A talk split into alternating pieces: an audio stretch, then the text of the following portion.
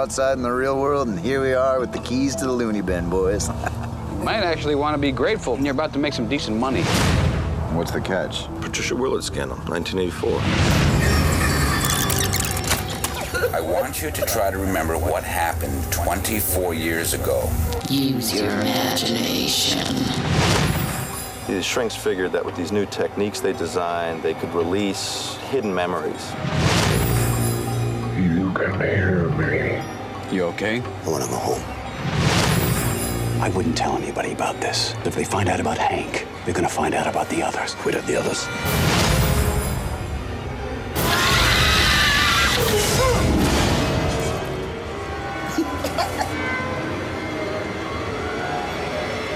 Welcome to Midnight Flicks, a podcast dedicated to discussing movies relegated to a late night purgatory. I am one of your hosts, Adam Walker, and joining me, as always, are my co hosts, Brandon Hayden and John Hoffman, aka Caution. Yo. Welcome back, boys. Hello. Here we go. Number Deuce. We got Deuce. The Deuce is loose with this new uh new setup here. Nice. Glad you guys uh, decided to come back for one more, but we'll see after this. You know, it's it's always a matter of when the shoe's going to drop. Yeah. Well, hey, I'll tell you what's not going to drop my dentures. Thank you to Uncle Gentry's uh, fantastic denture polymer. We are our sponsor for the evening. Thank you, Uncle That's right. Gentry. A fine Uncle- product indeed. Uncle Junt. I uh, I uh, I endorse it. Keeps my my teeth in my skull.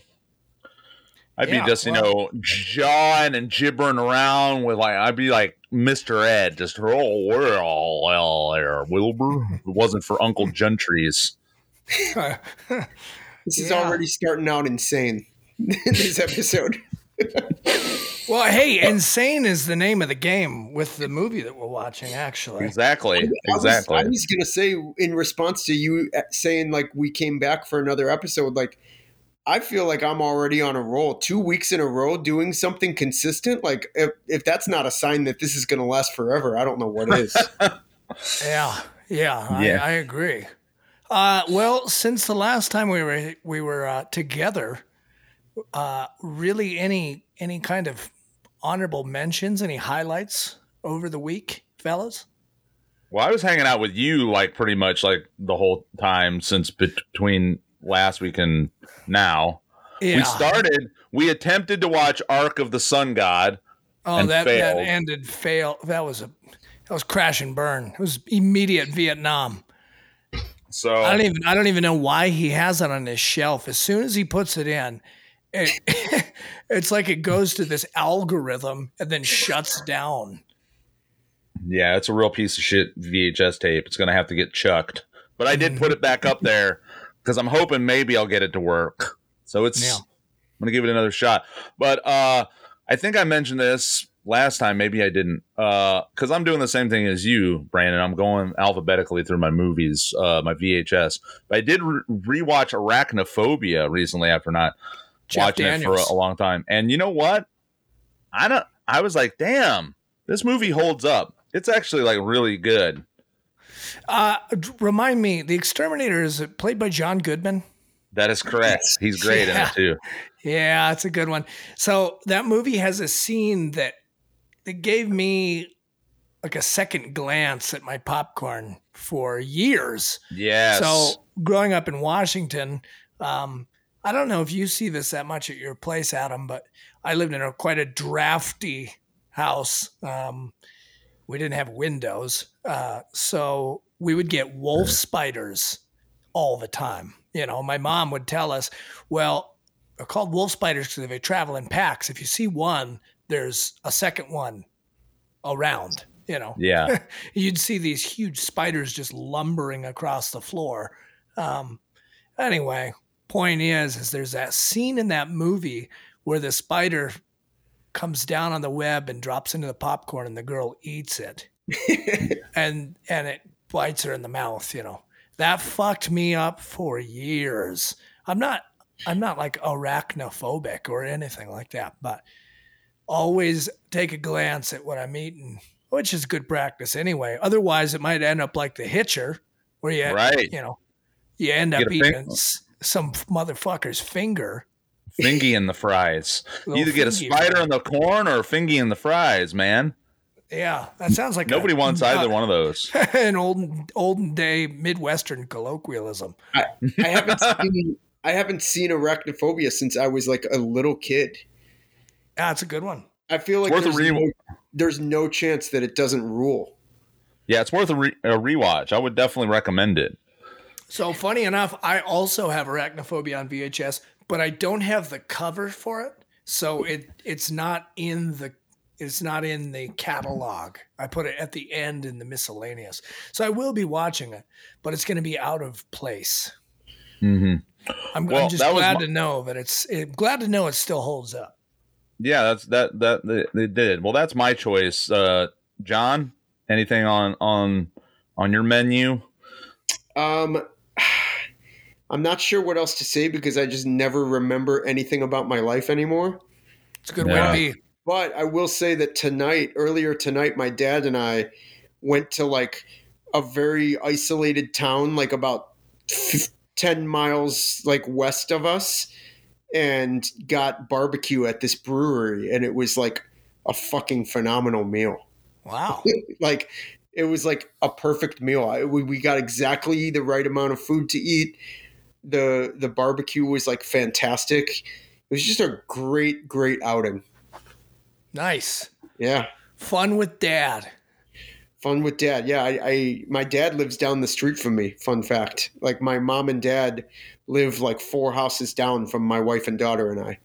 Uh, nice. But yeah, he just like stopped by, picked me up, and we went and grabbed a bite. It was beautiful. Well, that's Jeez. reassuring that you seem to get along with your parents because No living down the street with them would otherwise be hellish. That that's like a picture perfect life. You know what? It's it, so initially we we were looking in this town. Like uh, we live in Geneva, Illinois. We were looking in this town for our second home, my wife and I, um, because you know we wanted to be close to my parents because my mom basically had agreed from the time my daughter was born to be like our sole caretaker. Yeah. you know but when we lived like 25 miles away that was a bit harder for her to like drive out there like every time we needed her to watch her you know Mm-hmm. so we didn't anticipate being able to live four houses down but the idea was to move into that town you know um and miraculously one day my mom saw that a house down the street was like up for sale and my wife and i literally put an offer down like before it even hit the internet and Yeah. they, they agreed to sell it to us and we moved in it was awesome That's great. Good deal.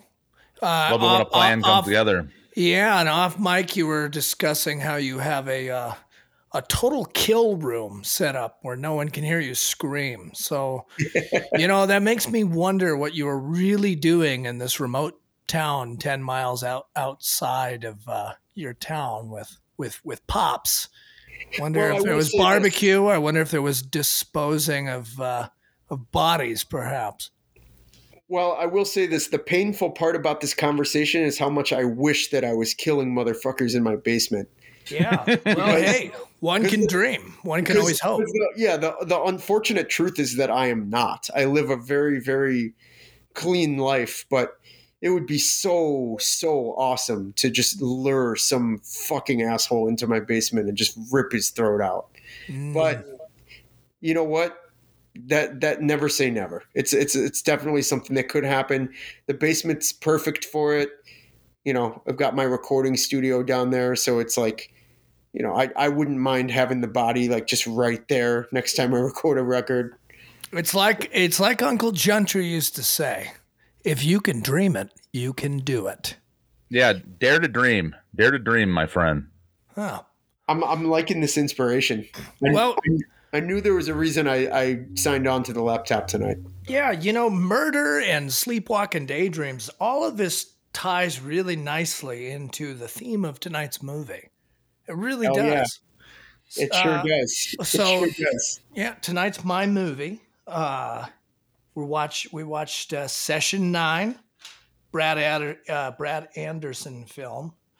Um, I don't know. Have you are you familiar with his films? Either one of you guys? Um, Oh, I am. I mentioned that at the end last episode. But yeah, John, I don't. I didn't really realize how much shit he's done and continues to do.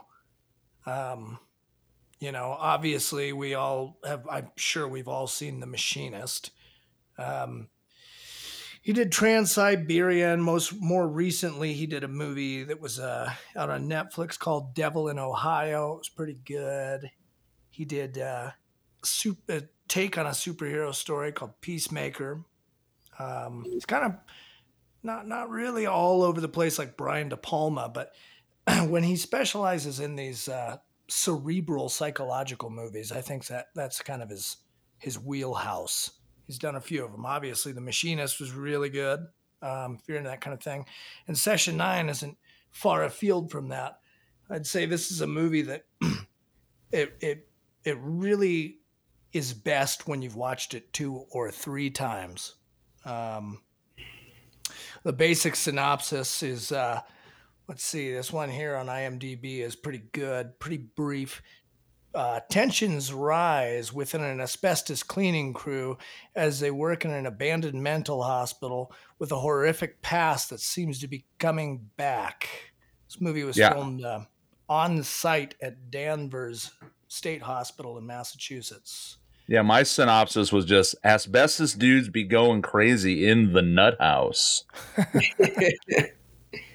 In duh nut house. In the nut house. Yeah. So this movie's release date was uh, September 14th of 2001. It had a budget of a million and a half. Uh, opening weekend, 76 thou, 493 bucks. So I'd say that's kind of a flopper. Uh, gross worldwide was uh, 1,612,259. And strangely enough, as we were kind of sitting here off air, um, I was kind of looking at how that number breaks down, and the lion's share of the gross there was international. It was Spain. Spain brought in one million two hundred thirty-four thou of that, which I don't know. Spain? Why Spain? Why not anywhere else? Nowhere else is even mentioned. So, kind of interesting. But it gets pretty good reviews. Um, I think that somewhere I read that it was the last movie shot on USA Pictures before they went defunct. So I think that they kind of just got lazy on the promotion about it. But um, overall, it gets decent reviews. Uh, I didn't look to see. Did you? Did you check about our guys, Siskel and Ebert, what they had to say about it? I mean, I didn't find any from them, but I did find some. I like negative reviews, especially with like movies that I do enjoy because, you know, I'm trying to like wrap my mind around like, all right, well, am I an idiot or are these people the idiots?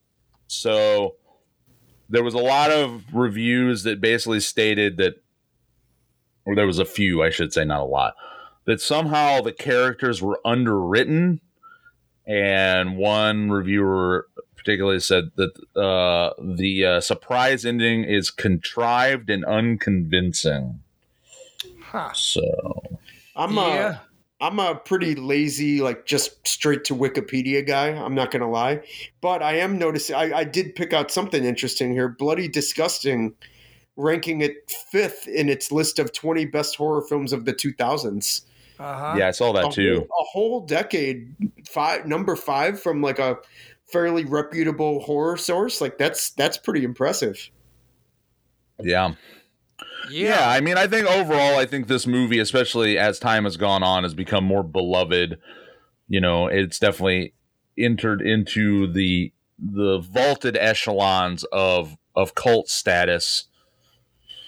So, you know, and I, I don't know. I don't see the whole the characters are underwritten. I Yeah, guess, I don't, I don't but I don't get that at all. I mean, the the the movie has a certain pace to it, um, you know, and it's like a tension building thing, which makes sense because to elaborate a little bit on the uh, the plot there. The suspicious abatement crew comes in, Danvers State Hospital. Like I said, it's shot on site. It's a job that they, w- within the the character's dialogue they figure should take three weeks to do. And they decide no no we can do it in two. And then to to really win the job gordon the the owner of this asbestos company he kind of alludes to the fact that he needs this job. He's got a new baby along uh, just came into his life and and tensions are high he needs this job so to outbid the other guys he says tell you what, I, we can do this in a week. We can do it in a week. Just give us the job. So right off the top, they're under a lot of pressure, the whole the whole crew, and so with that, you kind of get this little vignettes of each person's story and their backstory and why there's tension there, and it's kind of slow for that regard, but underwritten. I'm gonna I'm gonna just say this early on since we're on the subject because I was actually gonna save it for later. But like I don't know if underwritten is like the best way to describe it, but I I completely get what they're saying. I was it was one of the things I was gonna say tonight is that I don't think there's really room for them to be written anymore in this movie. But I also Yeah. think that like they kind of shoot themselves in the foot by kind of like divulging like this somewhat interesting, rich backstories of each character, but they don't really go into it much more than that. Like the cast is kind of treated like the, the I'm sorry, the characters, in my opinion, are kind of treated like they would in a movie where you're not really supposed to know that much about the characters. But you do kind of know a little bit about the characters. So I I'm I'm just gonna say this right now. I I, I kind of agree with that criticism. Well, okay. So I'm gonna. I'd, I'd like to unpack that a little bit. I think I get what you're saying, but at the same time, the characters, though complex, it's the way that they're depicted. It's easy to understand their situation. Definitely. I mean, Gordon clearly is the most complex character going on here, and that's obviously by design, uh, because you find out his unraveling through the week as the story goes on. But you know, you got Hank. Hank is kind of the cocky asshole. Was once friends with Phil, steals Phil's girlfriend. So there's clearly tension there. You don't Right. really know what's going on with Phil in his private life, but he's obviously salty about that relationship. And you kind of you kind of get the sense as the film goes on that there's way more well i'm going to be honest this was kind of like uh this this also didn't deliver because like i mean i, I don't want to like spoil i mean i guess i i'm trying to i don't know how this is supposed to work here like can i can i spoil like something else that happens later like right now or no? Well, I would say before we get too much into discussing the likes and dislikes, we need to move in to the good, the bad, and the questionable. Yeah. And then yeah. you can break it down a little bit more, and then you can talk about like what's your uh, you can give your uh, your your roses and your thorns in that, John. Um, because I have a little bit of uh, disagreement on something that you just pointed out, uh, Brandon. But let's again let's save this for the meat of the of the show. How about that? Sounds good.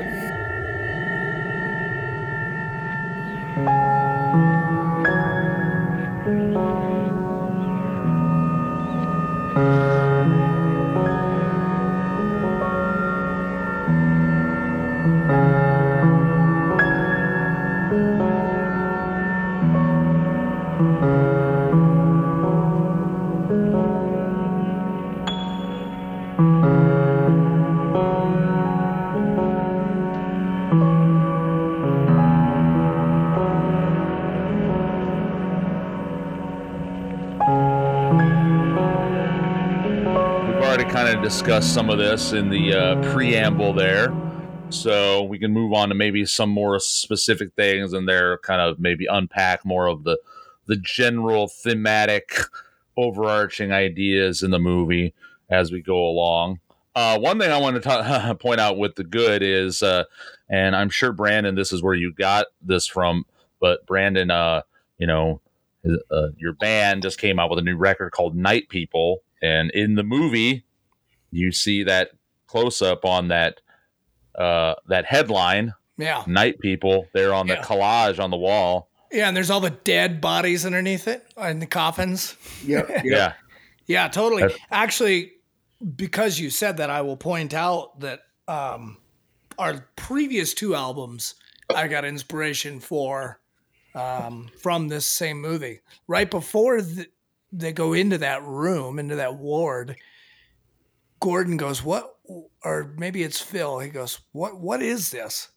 And the guy goes, "Oh, these are called seclusions. Is where they isolate, you know, patients for reflecting upon their lives." So Creepy Uh, as fuck, dude. yeah. So our our uh, second LP is called Seclusions, and then our third is called Night People. Damn, I had no idea that your your band was so in like like pulled so much from this movie. That's pretty. This I movie love- is. I just. I really like this movie. I enjoy. I love hearing about stuff like that. Yeah, I enjoy a lot of, about this movie. So anyway, go on, Adam. I just. Uh, well, no, I it's a I fired digression. off. I was gonna say I fired off one. John, why don't you fire off a good? Um, well, I will say the the the way that the set, this movie gets set up is is is great because you can't go wrong when you're just immediately in a, men, a mental abandoned mental hospital. You know, like that that is like. I, it reminded me immediately of, of Night Shift, the short story by Steve, Stephen King Yeah. one, one of my faves. Um, just and you know, I kind of anticipated this movie being a lot like that mo- that short story, and it really wasn't. Um, but yeah, right away I was like, I was interested in it and excited just because of the way it's it's the setting that Right. presents itself, you know, Yeah. and like. There's like a just a darkness even to that first conversation that Phil and, and Gordy have, Right. like in the van, you know Yeah. these are these are two miserable fucking people you know Yeah, Like- well, and that kind of plays into my first good on my list too. Um, I, I really, I don't know if you guys recall, I've watched this movie countless times, so I mean, it's one where I can just recite it. But um, it opens with just a fucked up sound. It sounds like an EKG monitor or something going, and there's that sequence of that us looking down the hallway at that wheelchair in the asylum. Yeah. It's upside down and it flips right side up. And then it, it immediately cuts from that to the radio being really loud or the in the fo- the the focus of the audio and you can hear Phil talking in the background. It's like yep. you know, it's kind of like it, it reminds me of when you're really fucking tired and you're waking up, someone's talking to you, but you just it's not quite there yet. And i got major seven vibes from the way that that started. Totally, Um, yeah, you know how the, you know how the movie seven starts where there's those like i think they're playing like nine inch nails in the beginning but it's like Yeah. a weird like remix or something yep. and And, it shows him making the notebook and all this yep stuff. yep and there's like fucked up like screeching sounds or whatever that is and then um you kind of like immediately see detective somerset like in that apartment you know Yeah, which kind of like just the the opening shot of of session nine similar. You know, with like the the hallway. Just, Yeah, there's a- a very similar vibe to the way it started. Totally. Know? There's a there's a certain amount of grime to this scene, which you know um, kind of comes into the trivia, but it being shot on set, they really didn't have to do much set dressing. I mean, the place was very much what it is in the movie. It's abandoned, fucked up, just deteriorated beyond usability, totally dangerous. Um, you know, but with being a movie that that plots al- plods along like it does, the little uh, indicators of of something being amiss with the characters is right from that first scene where it's Phil's talking is way in the background. You can see Gordon kind of looks like he's sleeping in the driver's seat, and then it kind of fades in. He goes, "Gordy, you look tired. You need you need some rest." And then it starts coming in like into focus, and right from that, you know that there's just something not really right with Gordon's relationship with Phil and just Gordon's relationship with himself. Yeah. And uh, I appreciate that a lot. So that's maybe Definitely. even some maybe even some foreshadowing to Gordon's relationship with essentially reality. yeah, You yeah, know? totally, totally. Not just with himself or Phil, but just like in general, like his connection to reality around him is obviously like revealed to not be intact. Yeah, there's something askew, and um, I appreciate that right from the beginning. Um, it, it grabs my attention, albeit being a slow movie. It it still has these little elements that come along at at the best time to to grab my attention. Yeah, um, basically everything you guys just said, I I also have on my list, and I just kind of wanted to like add my own little two cents to each of those. Yeah, I love any plot based around a closed mental asylum. And speaking of when you mentioned Stephen King, and this has been written about and analyzed with this movie before, this movie is clearly indebted to The Shining Yeah, in a lot of ways in terms of the the haunted building being possessed or whatever and then eventually controlling a man that is already susceptible to a breakdown essentially being Yep. like you know an open vessel essentially for whatever a demonic force or uh, an evil spirit um Multiple Yeah, that- personalities.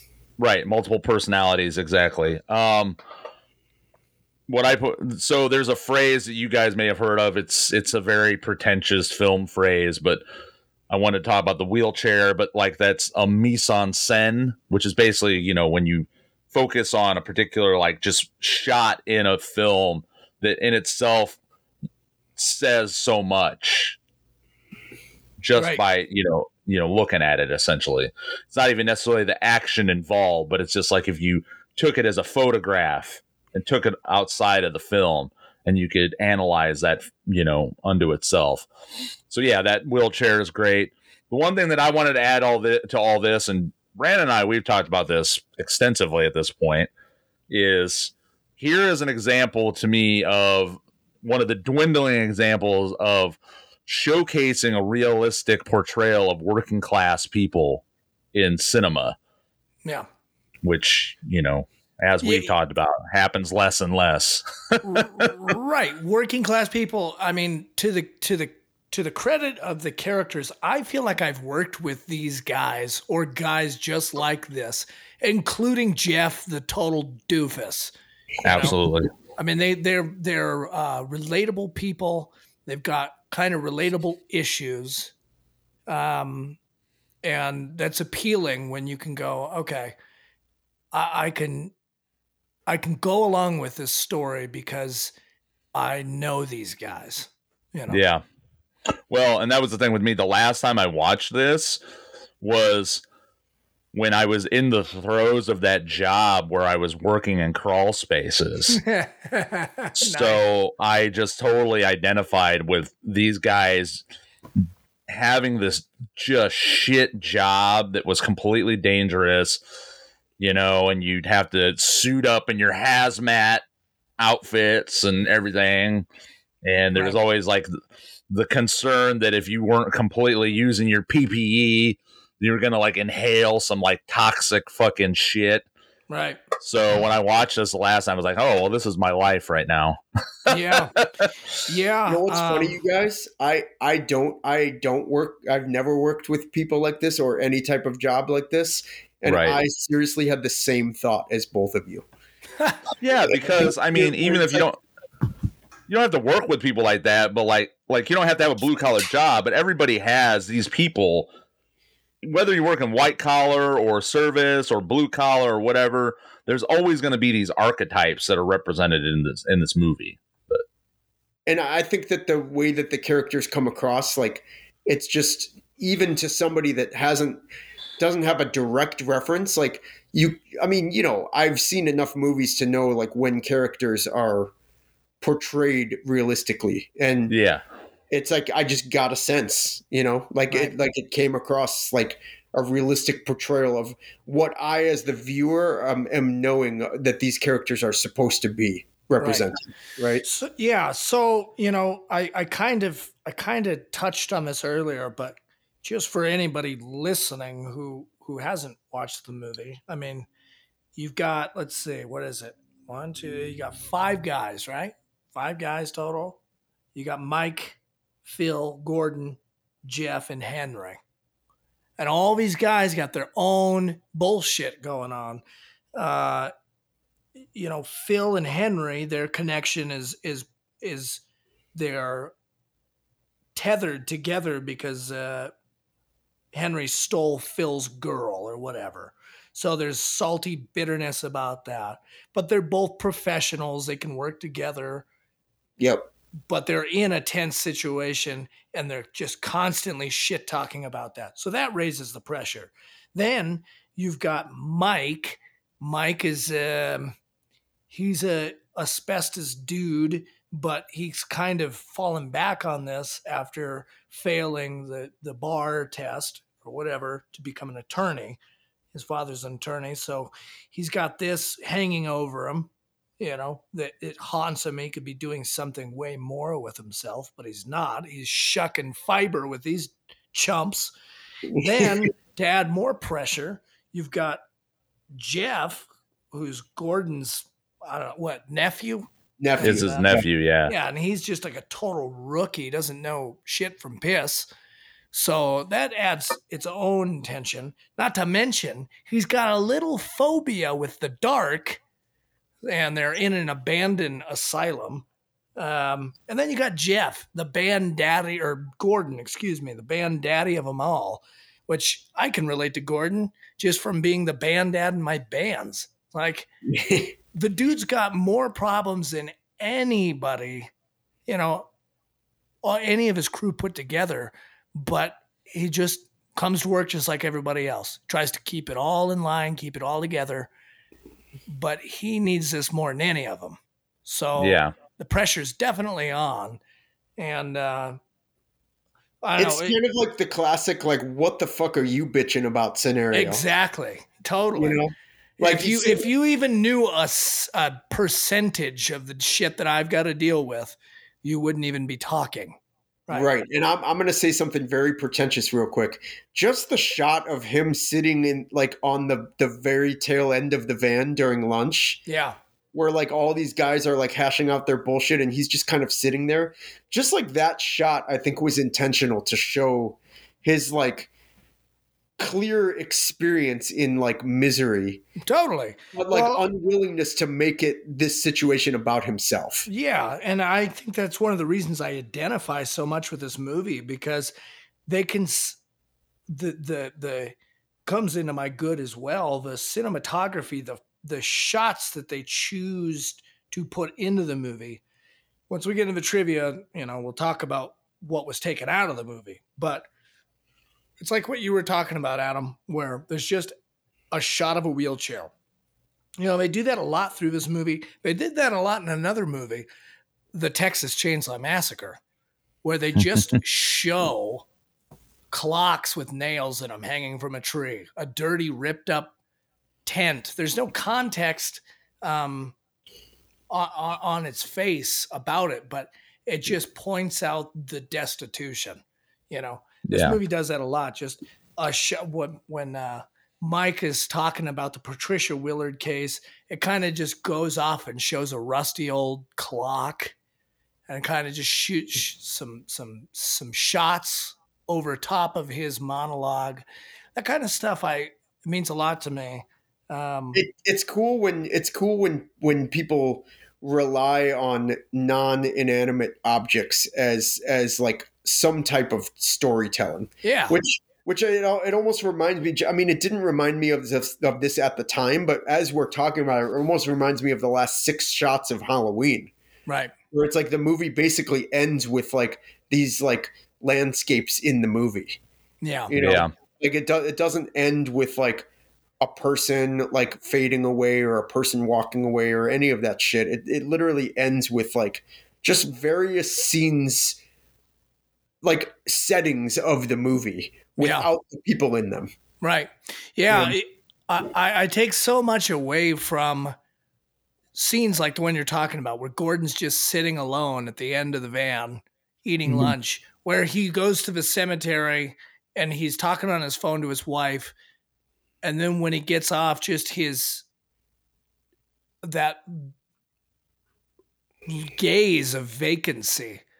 You know, it comes along with a character who's dealing with a lot of shit. He's Yep. not going to express it to anyone because he knows that's not going to change anything. He's just taking it all in and assessing what he's going to do next. And it's Which- also very important that he agreed to this absurd timeline to finish this job Yeah. because he's also that's also just one more thing that's keeping him from like exploding his shit onto all of these people that are essentially relying on him to get this job done Yeah, you know, and that kind of that's going to work its way into my questionable as well as why he took the job. Um, but moving on from that, um, I mean, I could just I could talk for days the good about this, but you know, like the pacing. So I mentioned my love with that first scene and Phil's fading in dialogue, and then not 20 minutes into the movie when they're talking to the essentially the groundskeeper, the guy who's selling them the job, you get that shot again where it's just it's like a deja vu. You can see it in Gordon's face without him saying anything. That long gaze down the hallway, and he sees that sees that wheelchair, and then that first subliminal voice, "Hello, Gordon." it comes along at the right time to reignite my interest in what in the story, you know. And they and, and Anderson sticks those little bits in ah just a really great really great timing, really good pacing with it with the uh, the creep factor. So can't say enough about it. But I'm gonna stop talking about it, otherwise this will end up being really long. Yeah, this movie is like a really fine example of the slow burn. hmm So Yeah, uh, I, I I really enjoy the meandering score, that meandering piano music. It's uh, from a musical perspective, you know, it, it just adds so much tension to the scenes that it never has this resolution to it. It just keeps ascending in a strange kind of lumbering way. Um, It's like like like Scott Walker or some shit. yeah. Yeah, I was going to talk about the the soundtrack also just how some parts of it almost has to me what, what sounds like a, a traditional Japanese music quality. You can almost hear like the plucking of like, you know, traditional Japanese stringed instruments in some spots. But also the sound design in general is great in this movie. Like you were Yeah. saying with all those layers, those subtle layers of things going on. One specific part where I love that happening with the scene is there's the montage towards the end where the workers are all scattering throughout the asylum and then you hear like the voice of Simon talking to the doctor yeah, the, that yeah. that dialogue is happening and then you hear all this other kind of like really just you know insane sound design happening under it like screaming and you know Right. right. creepy eerie sounds all just layered and textured together the the the the simultaneous ugliness and beauty of a psychological horror film is that Yeah. it pulls so much from things that you just I mean unless you're living under a fucking rock you know have really happened like patients that have multiple personalities like holy shit like there is nothing more frightening than someone that is that far gone Right. you know Yeah. and like when that's like like i said like that's like what is so successful about a good psychological horror movie is like its ability to just like tap into the darkest realities that it's not fantasy anymore like this is just like straight up realism like the world is fucked and here's a movie about it Yeah, I I like that uh, very much. It, I think that's akin to how I write music or enjoy music as well. I more so enjoy music and movies, films that they don't have this overarching moral or something. Really, it just drops you right into the middle of the day in the life of some fringe person or some situation that's happening to someone. And it doesn't try and make these big broad stroke solutions with the story or anything like that. There really is no solution to this movie. There's not even a question um, as far as that goes. It's just these are these characters they're under all kinds of tension and this is what happens to people in that situation sometimes to your Yep. point about bringing in reality um, the whole the whole situation about people coming back to these asylums um, you know that that's very much rooted in truth too and uh, i don't know the whole the whole situation is is really awesome about this movie to to to set it up for just being a fucking creep show creep fest. And and i think that you're you're right adam that is very much pulling from uh, something like the shining. You know the shining you get to the end of it and you see the you see the zoom in on the the ball in 1921 or whatever and jack is there and you go well wait a minute.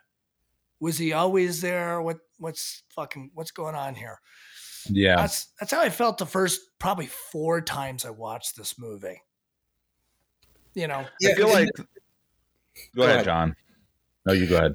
I was just gonna say, like the difference between a movie like this and a, a movie like Nightmare on Elm Street, for example, which in some ways, in like a very very broad way, is somewhat of a psychological horror mo- movie because of the fact that like it was intended to like terrorize people from going to sleep. right it's cerebral cerebral Right. terrorism Right, but the difference between it is that like the realism really stops immediately. Like, yep, people go to sleep and have nightmares. yeah well okay that's like a pretty a pretty lazy reality to like touch on right?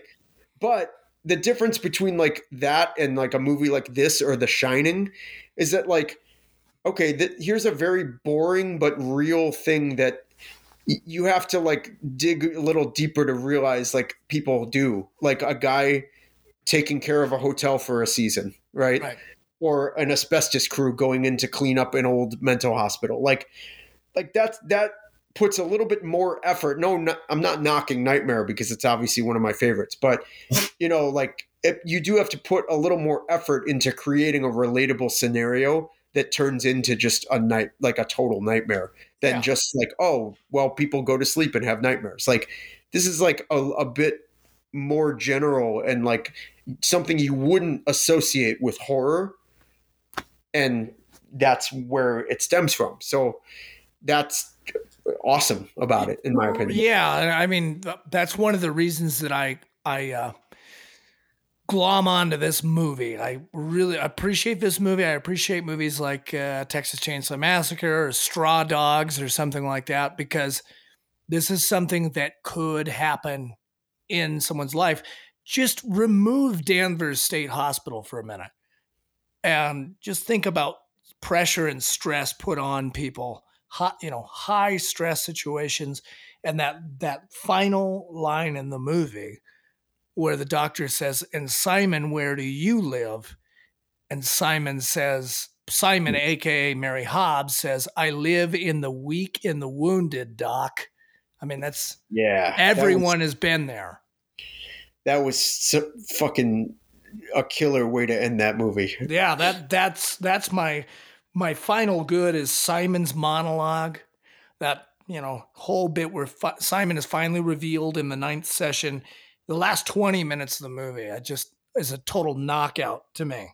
I, I And I'll just appreciate. I'll it. just say this to kind of expand on that. Like all three of us being like people that listen to like punk and hardcore and metal, which basically like speaks to the the the weak and the wounded. yeah, like, Yeah. like just that last line kind of like directly correlated with like every basic reason that I relate to this fucked up music. You know what I mean? Mhm. Kind of Yeah, for sure. Yeah, no, it's it was a great way to cap this movie with that. Uh, what I wanted to kind of build upon was, well, another reference that I feel is pretty strong with this movie that I picked up on is, I feel like this is also akin to a movie like The Thing, where you have the paranoia of a group of guys all taking hold to the point where everybody and anybody in this could be the enemy. They could be the perpetrator uh, or the villain. And and there's a point where you're you're not sure who it could be, you know. So yeah, yeah. Well, there's that go ahead. Sorry. I was just gonna say there's that pointing of it's like the well, there's either the Spider-Man meme you can think of, or there's just you know the the classic picture of all the guys with like the shotguns all in a circle pointed at each other. Right. The Mexican standoff sort of thing. yeah yeah because there's there's clearly a point in this movie where you are led to believe that maybe phil is the is the one responsible here Definitely. you know and all, all things are kind of pointing to phil and his strange behavior. He's talking to these guys out at the generator you know. He finds the coin. He's flipping the coin and then you see hank has the coin that he dropped and everything. And so they they lead you in that direction maybe. And you know for me the first time watching it i i definitely didn't see coming how, how the final act. I mean i'm going okay yeah so phil's the one you know david caruso i knew he was kind of like a main actor. I could see yeah he could play the bad guy for sure. Um but it doesn't end up that way as we know. Yeah, I was going to touch on that earlier when I was saying like, you know, should I should I spoil what happens now or not? But um I also was like totally not expecting that, which you know, it's good for there to be a twist, obviously. Obviously like that's everybody loves a twist. Nobody every whoever doesn't like a twist is lying right right? It's fun. It's enjoyable. But yeah, they they allude. I, I think that was absolutely intentional. You're supposed to think that Phil is this like fucked up guy that's gonna screw everybody over in the Yeah. end. You know, He- yeah he's kind of the red herring um, yeah. But you really, uh, you yeah, you're really not led to believe for one second that he's not gonna be like the asshole. right You know, so Yeah, and I, I so this kind of like I said, it's it's hard to um divorce this part of the good from the trivia.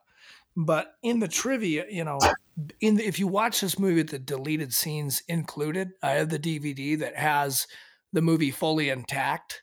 Um, there is a subplot going on where there's a homeless woman running around the hospital who who was a part of the hospital at one time. And so they decided to cut that out to not confuse the plot. Um, but they salvaged the rest of the scenes with taking that out. So a nod to the uh, editors and the directorial uh, direction that that went when they decided to ditch that whole element of the movie that all of the scenes that they left in still made sense with this major part of the plot taken out of it. You know, that I'm sure that came along as just a hey, after seeing this, we got to kind of figure out some kind of direction to go here. And that's probably a hard thing to just chop out. Um, but like the scenes, like when Mike's walking through the gymnasium in the original cut, that scene is shot from the perspective of the woman who's in the hospital as well, watching him walk through, you know, this kind of thing. So, omitting that, they were still able to make the movie um, cohesive, which I think is a nod towards the uh, overall direction of the movie. Yeah, and just just knowing that, I'm glad they did. Me too. You know, me too, because you know I don't think you need to lean into oh people come back to the hospital because they don't know anything else any more than just explaining that you know as they did earlier in the movie on the lunch break or whatever.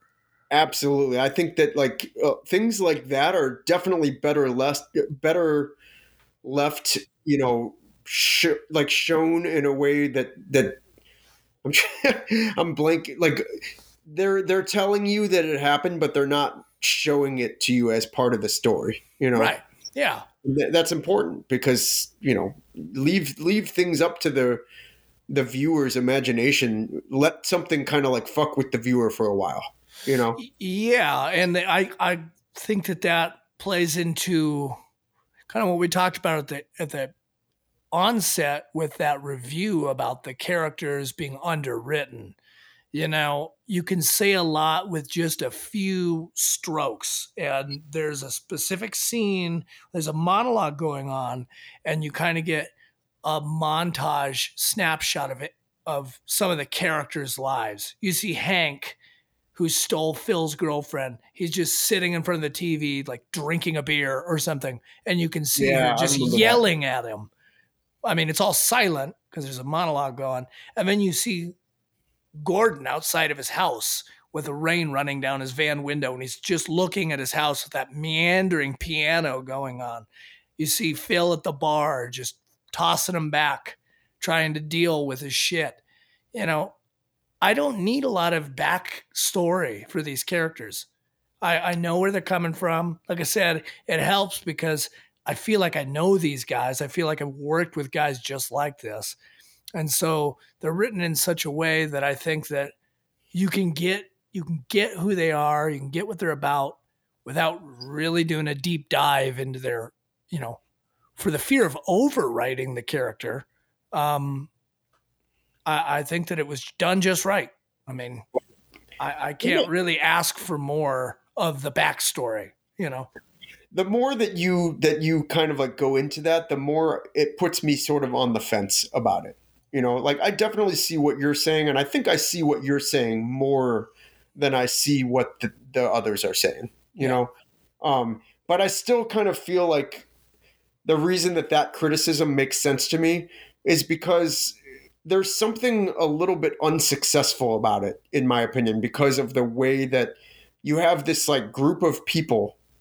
And they're i think that maybe they should have said even less about the backstory to be honest um, in order to keep that going with if you're not going to like dive dive into it a little bit further.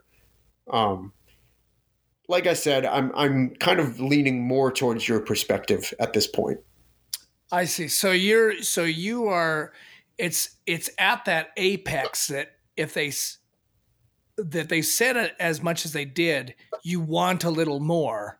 right And, if I they would have that- said a little less, then you you wouldn't think that way maybe.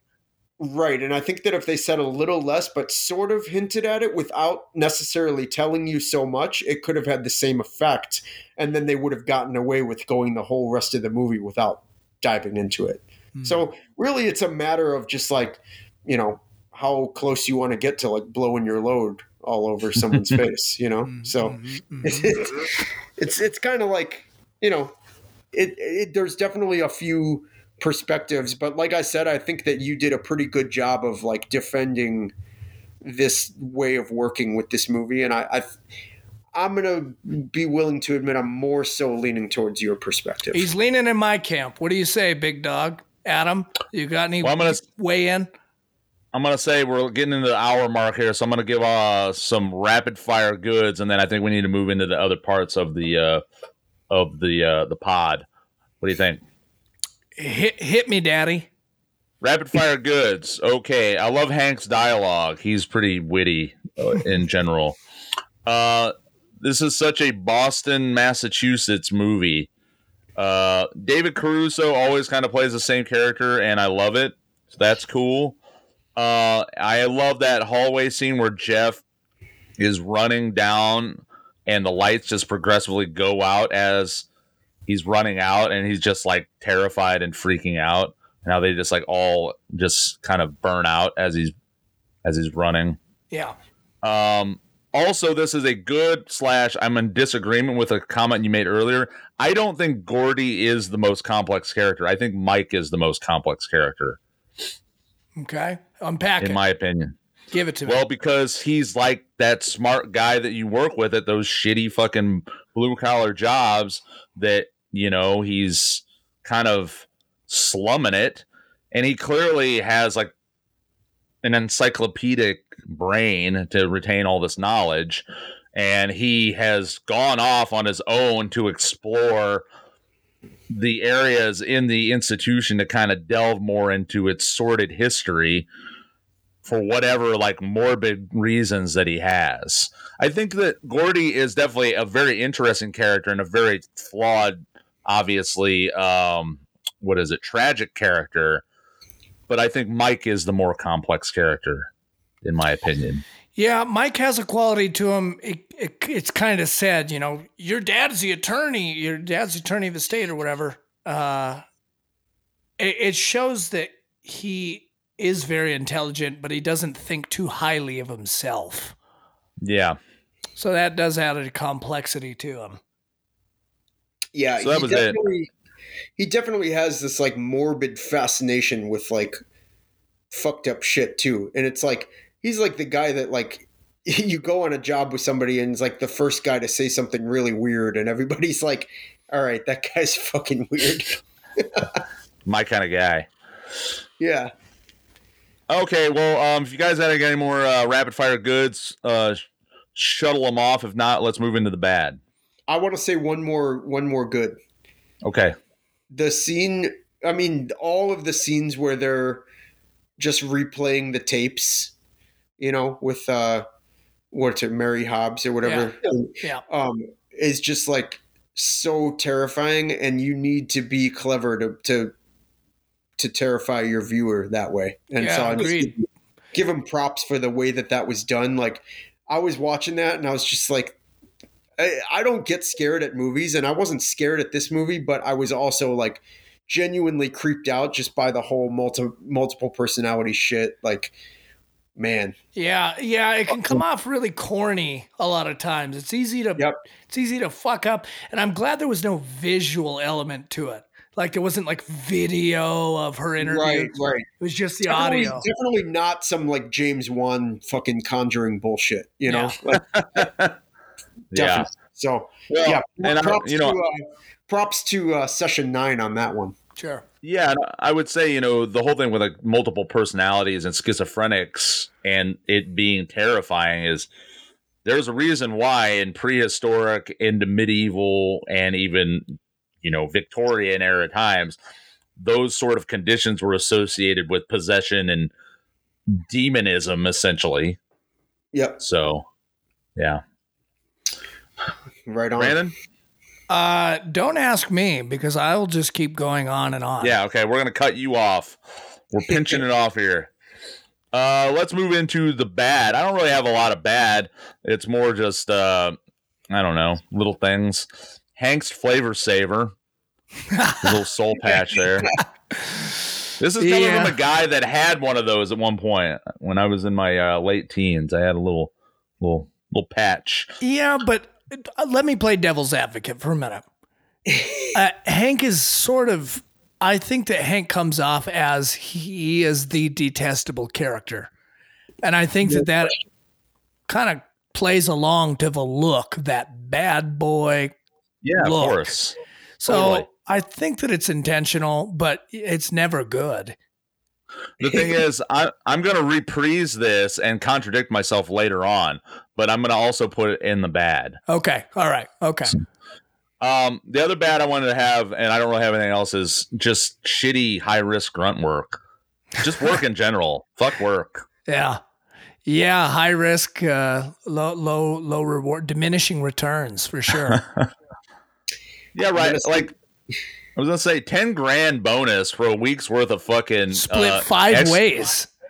Yeah, split five ways, excavating asbestos out of a creepy ass fucking asylum. No, thank you. Yeah. Not worth it. Wait a second, time out. Are we certain that it was split five ways? I always thought that it was ten grand a piece. Well, No, you know, but when when Phil mentions the offer, so yeah, they Gordon made the contract with the city, ten grand bonus, and he goes ten grand each, and then Phil goes, "Hey, if if you got a problem, I'll take you to the airport right now."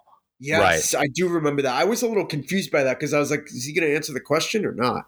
Yeah, high risk, low reward for sure. It's just like Hank said, this shit grows in you. Oh, like a it's like like wrapping around a pearl. I mean, and Yeah. that whole bit when he's talking about asbestos in your lungs and shit. That the way he describes it's so good. And then before you know it, bang, you're drowning your own lung fluid. Yeah, Yeah. Bleak, bleak for sure. working class misery. Working class, working man's dead. Okay. You guys got any bads? Uh, you want to kick it off, or you want me to? I mine's pretty short as well. I'm going to say something that I hope doesn't infuriate either of you. All right. Well, I just hope it does. just just save it. Let me wrap wrap off mine, and then uh, this is coming from the guy who speaks, you know, high high praise of his movie. So let me just Yes. roll through this, and then you can infuriate me to the point where I I'm out of here. It might not affect you at all because I it it it just Adam said something earlier that I think it might bother him. But anyway, go on. Okay. All right. So here's my badge. You ready? Uh, I I fucking cannot stand the reverb effect they put on Gordon's wife Wendy's voice when she's talking. Oh, Gordon, what roses? They're lovely. There's like this this. sp- I know from doing audio shit that there's this like plate small room reverb that they used for that and i just i think it's a little bit cheap and i fucking hate it Makes Um, you glad that, they, that he fucking killed her and the baby, huh? Yeah bet your ass. That's what you get. That's what you get for using some shit reverb. So that um jeff's lu- lunchtime shit talking it bothers me not so much because i think it's bad in the movie. I think it bothers me because it's too real to stupid people. When he's what he's trying he's trying to be one of the guys. What are you a lobotomy case? And then he starts lobotomy acting like a fucking doofus. Uh, and then shit he's coming out of his mouth which is disgusting to me. Um, so yeah can't stand that.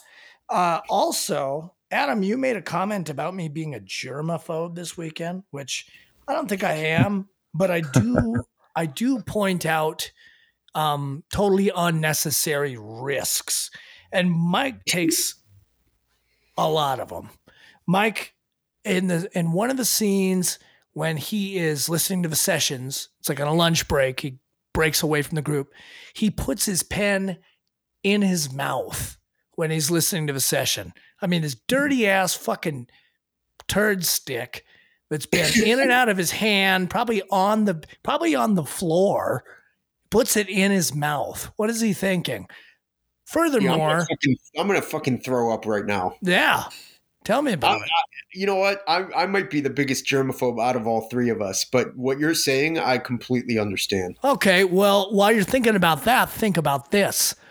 Not 15 minutes later, they're at a lunch scene, and when he's explaining during Mike's shit or Jeff's shit talk session, he cuts him off with uh, describing a lobotomy, how a lobotomy is done.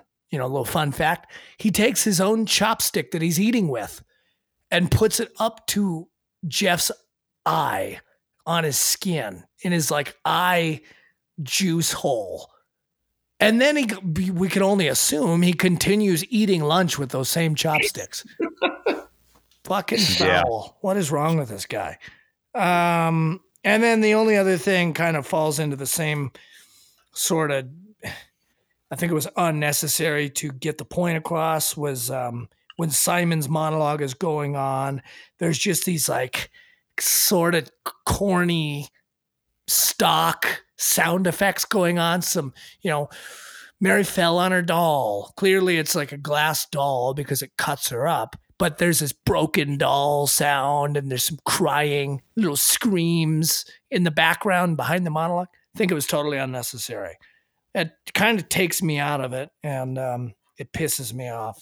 But that's it. That's all I got. Real minutia. Okay, John, let, let's let's hear it, buddy. All right, dudes. I've got one. I've got two bads, but um, I've got three bads. The third one I'm going to save for the questionable. Okay. All right. First one that I'll just get out of the way. I fucking hate David Caruso. Yeah. Like I'm not. I'm not even like. I'm not even messing with either of you on this one. Like that guy sucks at acting. He fucking left NYPD Blue to do some fucking shitty ass movie in the '90s. Did fuck that guy. Like fuck his acting, fuck his character. David Caruso sucks, and I wish he was here right now so I could just be like, dude, you suck. You know, the great. only uh, the only thing that I wish David Caruso would have done or not done. It's not even David Caruso. Did you know his first movie was Rambo, First Blood? Yep, yep. I, I I did know that because that's probably one of the only roles that he doesn't suck in. Because he's barely in it. It's just a bit part. But yeah, but he, he his- does better in that little part than anything yeah, else. but this would this would you would appreciate this if it were to be an alternative universe. So in the book, his character he plays in Rambo gets gutted in the in right there in the in the prison. In the movie, it oh. doesn't happen, but that is the same character. So just imagine D. Caruso just getting totally fucking filleted open, and that might that might I- I do you a little I- service. I, I hope that happens to him in real life this weekend. yeah, well, you know, once again, if you could dream it, you can do it. Yeah, that's right. Yeah, listen, you guys, I gotta go.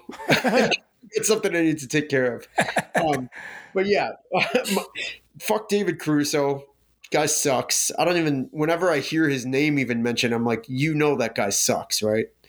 But anyway, other thing, I just did not like Jeff's character.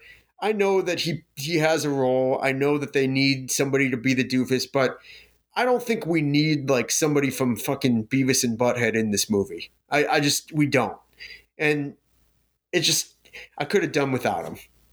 It, Wow. it, it it it was a it was a an unnecessary distraction for me, Hmm. and that's that's coming someone from somebody that's literally wearing a Tommy Boy T-shirt right now. So I'm yeah. not, not against silly characters, you know, but I am. I think I'm against this character in this movie. I see. Yeah. I mean, from coming from a uh, labor kind of background as far as work goes, uh, there's always that type of Garth Bonehead that is just a broom pusher, but he For is sure. particularly insufferable. Uh, I will agree with you. Yeah, I think that in any type of movie, like when it comes to writing characters, you have to only indulge in like the ridiculousness of a character as much as it fits the rest of the vibe of the movie. Yeah. And I I think that in this one they fall short. I see. Well, I, I want to backpedal a little bit here. When I said that I like David Caruso, it's because he's so fucking one note. I mean, that's fair. That's fair, Also- but there's like yeah, see, I'm already getting riled up. Go on. I'm sorry. no, no, no, no, no. It's like, like I'm not defending this guy at all. Yeah, fuck him. But I'm just like, whatever. He's a one note Johnny, and sure, throw him in there. But I did want to say also with the Jeff dude, I have either one of you guys seen Welcome to the Dollhouse? No. Nope. Okay, I will forever associate that actor, um, fucking what's his name? Uh, Bre- Brendan Sexton, the third. the third. I we will always associate Brendan Sexton the third with this character in Welcome to the Dollhouse. And if you haven't seen it, then obviously you won't know what I'm talking about. But Now- for those of you that are listening to this, you'll know what I'm talking about. Is this pre session nine or post? yes, it's pre. This was in the uh, early mid 90s, I guess. so, anyways, Yeah, I guess um, this Holy also shit. falls into the trivia, but uh, Brad Anderson specifically wrote Jeff's character with Brendan Sexton III in mind. yeah. You know what? I'm you- just gonna I'm just gonna throw this out there. I'm looking him up right now, and I knew I fucking recognized this this douche from somewhere. He's Empire Records. Empire Records. Yep. He's also he plays the same dickhead in Empire Records pretty much as he does in Welcome to the Dollhouse. He does. Yeah, Oh, for I sure. thought you were saying, saying session nine, but yeah, okay. Yeah. Yeah. Well, in that one too, he kind of he kind of got typecast there as being this kind of just like uh you yeah, know, I like, just I like him in Empire Records. yeah, I hate that movie. All right. he does suck. that movie sucks. Okay, so you wanted to reserve one of your other bads for the questionable, so why don't you just go ahead and hand it off there, my man? Alrighty. Yeah, this is uh, this is something that was essentially disputed already, and I I want to say that I I see where the dispute is coming from, but even with Mike's interest in the fucked up shit, like his obvious fascination, are we seriously led to believe that somebody that is working with a crew to meet a deadline that is, you know, dedicated and trusted by these guys to be part of this crew, are we seriously led to believe that he's just going to veer off and fucking not only that like not only like listen to these these tapes or whatever and just basically fuck off from the job that he has to do. Worse arguably worse than than the bonehead rookie right? Not only that but could they not have come up with a more like a possibly clever more clever way to introduce these session tapes to the movie besides this? Like that's that's my it's like kind of bad to me but it's also just questionable Yeah. So I yeah, go ahead. Go I- ahead. I was gonna say I do have some comments on that because I was gonna say that yes, that is what's funny about this is it's immediately apparent that like these guys do not have the gumption at all to get this job done even in three weeks. So that was that's pretty funny right off the bat. They're all they're right off the bat farting the fuck around. So did you guys did you guys get that vibe too just like not even from anything specific happening but just the whole movie it just seemed like nobody was hustling at all no hustle. Yeah. No hustle whatsoever. it kind Um, of gave me anxiety i was like are they gonna get to work right? No, I thought the same thing. Well, well, well, and it's it. There's another scene. It's the scene where um, Gordon admits to hitting Wendy. To you know, near the end is probably like the second act or Yep. whatever. You can tell it's clearly the middle of the afternoon still, and they're begging off for the day. What the Yep. fuck? Like this job was barely attainable in two weeks, and now they've cut that in half. Um, that leads me you guys to think that maybe that that maybe that in general was intentional to just kind of like give this aura of like stagnation like Well- throughout Yes. this movie Well, yeah. I think it was intentional. That that kind of plays into a question of mine: is did Gordon take the job on to self implode? Because if you look at the timeline, he says when when they meet, when Phil and Gordon meet in the beginning, in the first scene, that's Friday yep because he says, uh, you know, last Friday I I um, bought some roses and things and a bottle of wine to to you know as a celebration for taking the job. Went home and then all of Gordon's trouble began Friday night. So then Monday rolls around, everything's already happened, and it, it carries on. So do you think that there's a subliminal text to be to be um, kind of considered here that Gordon took on something with unreasonable, unattainable um um Ben- benchmark or goal. be- yeah. goal uh because he knew he was self-imploding. Therefore, Yeah. the whole murdered my wife. She spilled fucking, you know, boiling water on me, and something just snapped in me. Um, that was kind of premeditated. Like sub- Yeah. subconsciously, he was always gonna do it. Yeah. I definitely definitely feel that. Okay. And even at the very least, even if it's not intentional, for that to be the reality, I definitely think that it is intentional for the reader to possibly be open to come to their, their own conclusion Right. with. Or I said reader, I meant viewer. Yeah, but like, yeah. like I think that the, that it, this movie is left open to like quite a few interpretations in that sense, Right. Well, which, okay. is, which is great. so so I digressed a little bit, but uh, my main what I was going to lead off on is connected to you about Mike. My question was, why didn't he just take the shit home?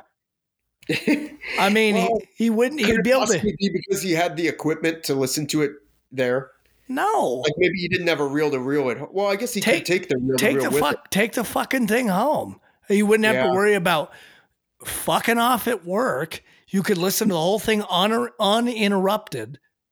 You know, So clear. you're, you're essentially validating my my questionable here, where it's like Absolutely. regardless of that, you know, they did they did unpack the fact that he's clearly got this like this possibility of being distracted by these types of fascinations, right? Yeah, he's a lawyer. But, but still, but still, I'm not buying the fact that that would override anybody's commitment to like working on a project like this. Yeah. You know, with like Well, here's the thing. If if the state just whoops left all of these evidence boxes in this fucking place to be consumed by trespassers or whomever, they clearly are not coming back for them.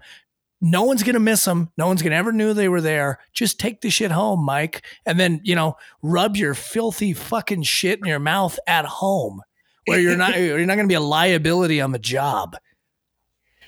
yeah. I have I have an observation about that that I don't know. Maybe I just didn't pay enough attention during the movie. But the thing is, this is the this is what closes that loophole. I think he's doing it after work hours. I think Well, after the crew is done, he's hanging out and, and Yeah. listening there's to one, it. there's one point where I ma- where they do make that clear that it is after work hours. Yeah. But I feel like there's at least one or two other parts in the movie where he's clearly just veering off in The the, middle. first- Well, that's Yeah, go ahead, Adam. I was gonna say that's because he probably goes after hours and he's like, oh, he finds this treasure, and so he gets distracted from there on. He's like, I gotta go, you know, steal away to my stash of creepy, morbid reel to reels. Right. Well- but again, take the shit home. What is wrong with you? I mean, I could be remembering it wrong, but the first time he listens to the tapes, I think, is when he The power goes goes- out. right when And he, he- goes Okay. down there. Yeah, because he plugs the shit back in. He has to do it because Jeff has nyctophobia. So he goes in the basement all irritated, plugs it in, and the light to the evidence room comes on, which is kind of weird because that suggests that it was on the whole time. You know? Whatever. Yeah. Yeah. Uh, Okay. Yeah. So you got more questionable for me, big big dog? Uh, I think You- I was gonna say I think we kind of about already talked about this, but I was I said when I want to talk about you know the idea of the locale being the central character, but would you consider this a haunted house horror or a psychological horror or a little bit of both? I think we kind of agree that it's more of a psychological horror, right? Yeah, I, I think it's completely in the camp of psych horror. I for me, you could take the asylum completely out of it. Put it in a um I don't know. Put it in a factory. Put it anywhere else. It has it really has to do with the characters and their just being on a high stress plane and being pushed off.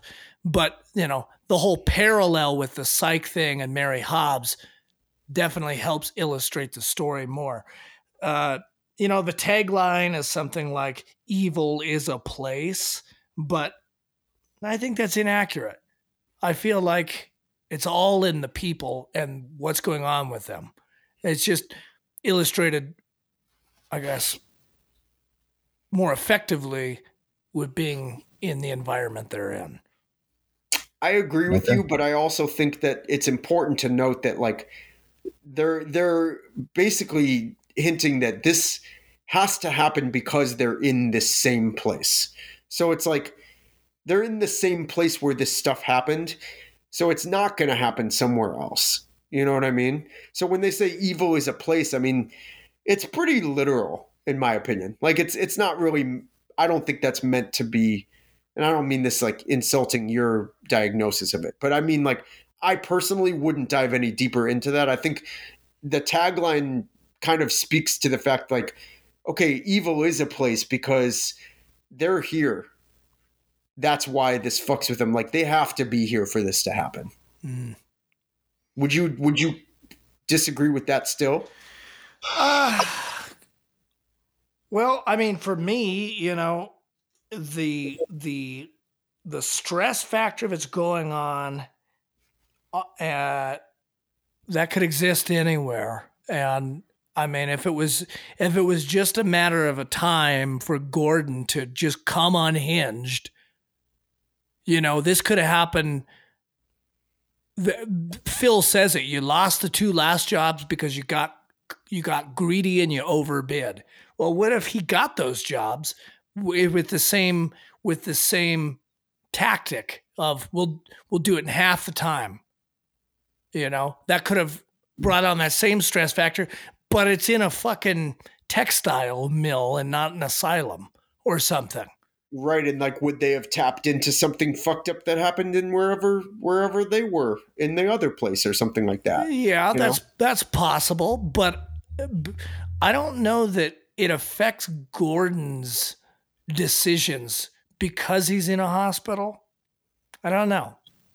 I think he was just bound to self implode no matter what. I'm definitely I'm definitely interested in and supportive of your theory. That's a good way to put it. Yeah, though you're wrong, I'm definitely interested. No, no, like like I'm I'm entertaining this legitimately for sure. What do you think, Adam? Was it inevitable? I, no, I think the the locale is central to this story. You, you just cannot you cannot extract these kind of performances and kind of storylines from other places. I see what you're saying, but you know, there's clearly it needs to have this element of being, you know, running parallel with the fact that it's in a very, very evil, haunted place that is bringing out evil or is somehow attracting disturbed people to it to do bad things. I just don't see that happening in a textile mill yeah, Brandon, maybe maybe you're on some fucking like Terminator 2, there is no fate but the fate we make type of shit right now. Agree to disagree. all right. Do we have any more questions, boys? Uh, I got I got all kinds of questions. I'm gonna rattle them off. Uh, okay. Jeff's CD he puts in the boombox. What the f- who buys that kind of fucking like you know contemporary makeout hair metal shit? You know, and they, and they ask him, "This is the kind of stuff you plan on listening to." I don't know if yeah. you guys listen, but he electively put that in the boombox. It's it's just trash, total garbage. As as an extreme metaler, I will agree with the norm that suggests that he put on fucking what is it? He he says like, why don't you put on something else? Like he lists some very very like contempo norm suit wearing like pussy shit. Yeah. You said John Tesh or Yanni. Yeah. And, and and and I'm gonna say I agree with him because the music he puts on is terrible. Terrible. Well, it's a good thing he gets fucking whacked. One right. one less fucking doofus in the world. Uh, is Gordon just like a total wizard at lobotomy? It's two times in a row. He he just nails Hank right perfect in the eyeball, just just right to not kill him, but make him just stupid. He's Um, got, got the power of Mary Hobbs on his side. yeah, and then he retardifies the uh, McGinnis or Craig. Magnus Craig. or whoever it is at the end of the movie. Yeah, totally nails him too, but I don't think it kills him right off the bat. So I, I don't know what's going on there. Maybe it is the place. Maybe he's just a wizard at lobotomy now. Um, This- let's see. I guess maybe you don't have to dive into it so much, but you know, there's Gordon talking on the phone a whole bunch to his wife. And then in the last scene, he gets his phone crunched. So he's just talking into an empty shell of a phone. But up to that point, who's he talking to? I mean, he's calling someone where it says home a couple times. Is he just talking to like the message machine? You know, back to back then, eh, I don't seem to remember phones would go to voicemail. I guess, but the guy's fucking crazy, man. yeah, whatever. Yeah. Just- he's- he's maybe he's talking to the void, man. Uh, there's a little bit of um, there's a little bit of discrepancy with when Gordon's looking out the window and he can see the chapel, uh, you know, good the stairs that lead down to the cemetery, and then yeah. when he's on that log and the headstone, the stairs are in a, in front of him, but you can see the hospital behind him. So it makes me wonder. First of all, how can he see those stairs in that direction from the hospital? I mean, I know it's huge. And then, furthermore, where are they eating lunch? Are they eating like a mile away from the hospital? Because that shit is all over where those chapel stairs are, it looks like.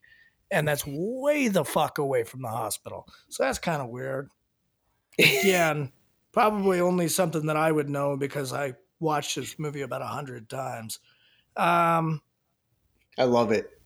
Yeah, and then I guess my last major questionable is maybe you guys picked this up.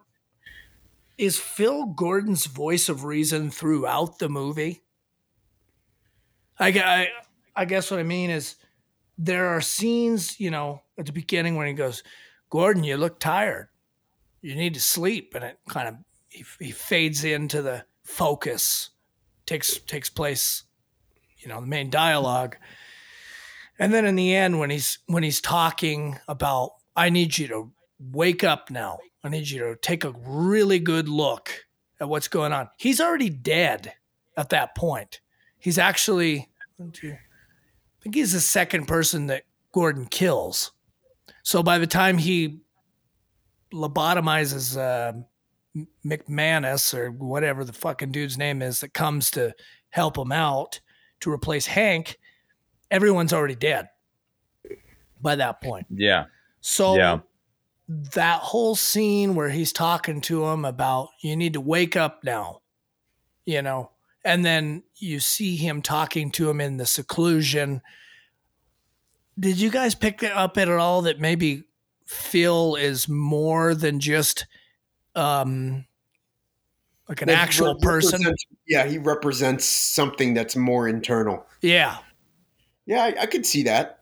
I could see that. I think that like there, in my opinion, there clearly is a Phil in the movie, and that that might have just been like a like a directorial, like artistic, like you know, Easter egg Mm. in a way. You know, like that. I've, if what you're saying is like intentional, then I think that it's only meant as that, and not necessarily like to to to imply that that Phil doesn't actually exist. Yeah. Although, although sometimes that's exactly why they have stuff like this. You know, Yeah, like, Phil could potentially be like a Grady, you know, from Right. The Shining. yep, Yeah. yep, or or like for the Sixth Sense or some shit like that. You know, Well, yeah, and Right. that kind of plays into when you think about Mary Hobbs. She's got these personality, you know. Well, uh, Princess lives in the mouth because she's always talking, and Billy's in the eyes because he sees everything. You know, Phil it could be one of these branches of Gordon's inner psyche, inner conversation with himself. Absolutely, you you got me convinced. I, lo- I- yeah, I'm not. I'm. I, I definitely see that as a, a potential further creative endeavor by this director. Yeah. I like it. So that's what I got for questionable. Psychotic. Keep the most dangerous ones furthest away, right? Hey, you're so smart, Phil. Whoever said you weren't smart? You know what they called what, eh? The snake pit. Now, you follow these two down and take you to sea, but I would advise walking on the floors. It's water damaged. How do we get over there? Are you guys scared of the dark? Come on. Over here.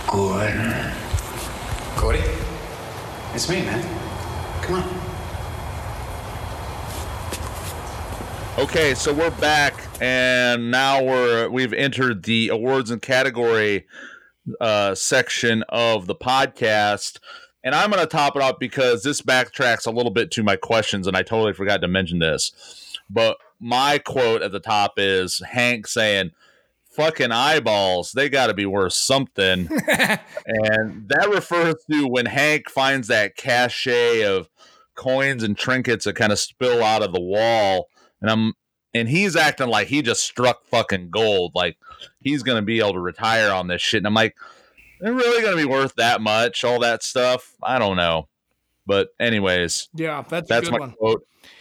That's a good one. Um, I'm gonna, I'm gonna say, there's a. I have a, several of them, but I'm gonna say this one because I say this to my wife all the time, and it's really not the words; it's how it's said. When when the subliminal voice comes into Gordon's head and it goes, "Do it, Gordon." you know, my wife's ever on, if Krista's ever on the fence about, ah, you know, should I buy this or should I get that? Do it, Gordon. It's just, it's awesome. I love it. It's really terrifying how just out of place loud it is in the movie. And uh, Yeah. I really like it. Um, I also love the scene where they're they just seen Hank, the, you know, lobotomized Hank, and and Jeff's trying to say him he went this way, and they're frantic, frantically freaking out, and uh, and and Gordon says to Phil, "We didn't hear A- Annie say that he went to casino school. We heard you say that." You know, Mm. and all this. He's accusing him basically in the stairwell. And the the quote is just, hey, fuck you.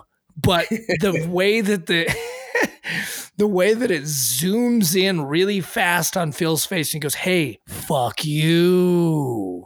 It's just it's it's awesome. It's worth watching a second time just to catch that. My final quote is uh, from Simon's monologue when he says, I told Mary to cut up Peter. I told her to cut him up real bad, too. Good thing his knife was brand new, real sharp. Love it. That sounds like it's something that I would say right out of my mouth. So, I, c- I could see that. Yeah. Also, I Yeah. chuckled at the the zoom in and hey, fuck, fuck you. you. It's also Yeah. what I want to say to David Caruso at any given moment. Yeah. Uh, I'll- John, I'll did you go- have any I'm gonna quotes? take- I'm going to take the easy road out here, just because I don't recall a lot of quotes. I, I I get I recall the ones that you guys are bringing like back to the surface, but I just love the end quote. Yeah. You It's know, great. I live in this the The weak in the wounded, Doc. Living the weak and the wounded. Yeah. Fucking brutal shit. Sounds like a fucking Cold As Life record or something. yeah, it does. Yeah. It's real good. Um, I had one more, and this refers to uh, the discussion about Jeff's choice of music. But I think it was Hank or Mike or Phil. I, I can't remember exactly, but one of them says, "Don't play that music," basically because music jiggles sponge dust. Spooge dust. Spooge dust. Thank you. Jiggles spooge dust into the air. Music jiggles spooge dust. Thank you. Yes. Yeah, that's a Hank. I remember hearing that, and I was just like, "Wait, what?" Yeah, I meant to put spooge, and I think it auto corrected when I typed it to sponge. But yes, spooge dust. Yeah. Okay. Uh, moving on to our awards section, and here we go with the top one. I think this one's going to be pretty unanimous. The Derek Zoolander Award for the biggest rube or idiot in the movie. Well, duh, Jeff. Yeah, Jeff, of Yeah, course. Yeah, I totally agree. It's David Caruso for sure. All right, fair enough. Um, the Joseph and the Technicolor Dreamcoat Award for Best Wardrobe and Makeup. Uh, I mean, I just said Hank because, like I, I said before, his flavor savor, and also because of them sweet wraparounds. Yeah, yeah, yeah. That's that's Isn't he also wearing like a like a like a vest or something too? Like he, he There's a pretty scene I think when he's um, when he's gone back to pilfer the treasure at night, where he's got a cool little get up on, but um, Yep. he's got a pretty swanky Walkman too. Uh, you know, I'm gonna I'm gonna dial this back. Uh, I'm gonna I'm gonna give my Technicolor award to Mary Hobbs. I didn't I didn't pull up what the actress's name is because she's barely an actress. You see some photos of her, but looking back, her photos they totally make that character, that multiple personality fucking wackadoo person for me. She's got real thin, almost non existent eyebrows, and she's got qualities to her face that are gaunt, but they're kind of metrosexual. She could be a man, could be a woman. And I think that that was intentional because there's a scene where it fades her face, the photo of her face, over Gordon when he's standing up and he's come to realization. And you can kind of see this connection there. So uh she the little bit that you see Mary Hobbs, she plays as a, a, a good fuck up. And I'm I'm gonna give her the, the award. Yeah, they do mention in some of like the trivia that I wa- uh, that I read that they intentionally kind of make Mary Hobbs look ambiguous, like sexually Sort of gender ambiguous, Androgynous. I thought that too. Andro- androgynous. Yeah. Um. So you agree with me on Hank though, or do you have uh you don't care on this one? I agree with you on Hank. okay, Hank. Um, but I liked yours. That was a that was a um out of the box. Yeah, that's that's because I, just talked a lot. I, I talked you. It's like a filibuster. I talked you right into acquiescence. Yes. The Cosmo Kramer Award for the most likely to appear in a Seinfeld episode. Uh, I kind of went with, I think, a little bit of a swerve just because I know this guy probably maybe better than you guys do, but uh, excuse me. I gave it to Larry Fessenden, who plays Craig McManus, uh, because if you really look at this guy, look up Larry Fessenden, look up pictures of him. This dude looks ridiculous. Yeah. Larry Fessenden is this Gen X independent filmmaker that makes a, this cameo in this movie, obviously. But he directed a movie called The Habit, which is this really weird uh, early 2000s vampire movie. He also directed a movie called The Wendigo. He does really kind of also slow burn he's very similar to Brad Anderson in a lot of ways. Right. He all of his movies have that. You were talking about how this movie has that digital. It's that early digital look to it, hmm where it kind of makes it look off-putting in certain ways. Yeah. Like Larry Fessenden does a lot of movies like that. He was also the producer of that movie House of the Devil. Oh, It's a yeah. Ti West movie. Yeah, I like that one. So I give it to him because he just he's balding and he's missing his front tooth, so he just looks he looks like a muppet. Well, but who would he be in Seinfeld? Would he be like a Elaine boyfriend or? No, he's too fucked up looking to be an Elaine boyfriend. Yes. He's he's another Kramer pal. Yeah. He's an he's Yeah. he's another Kramer in the gang guy. Yeah, I So- you know I gave the award to Hank just thinking of an Elaine's boyfriend who's got some kind of issue that you know cans it for him at the end of the episode kind of deal. when you I said can a that. boyfriend, I, I could see McManus as as that.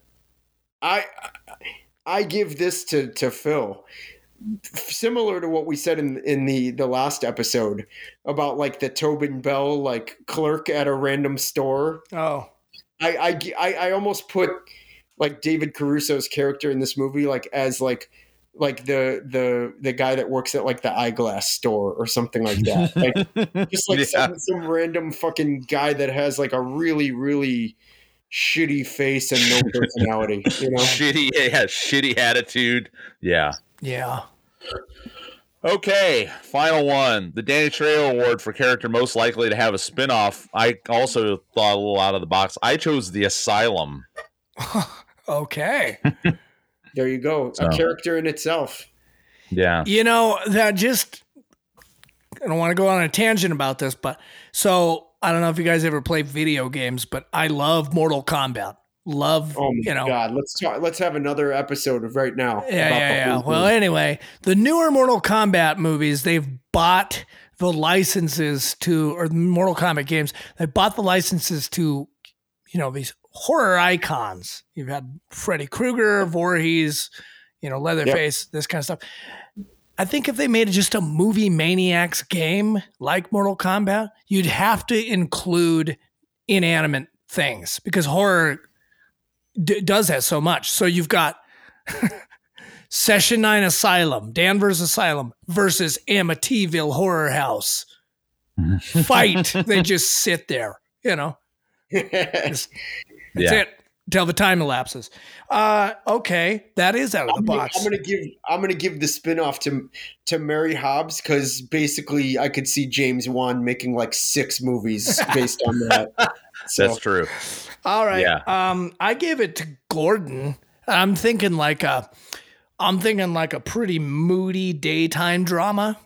You know, not a, not a, not a, maybe like a, a lifetime movie, but definitely a daytime TV show comes on right after Days of Our Lives or something, or in between NYPD Blue and Days of Our Lives or something like that.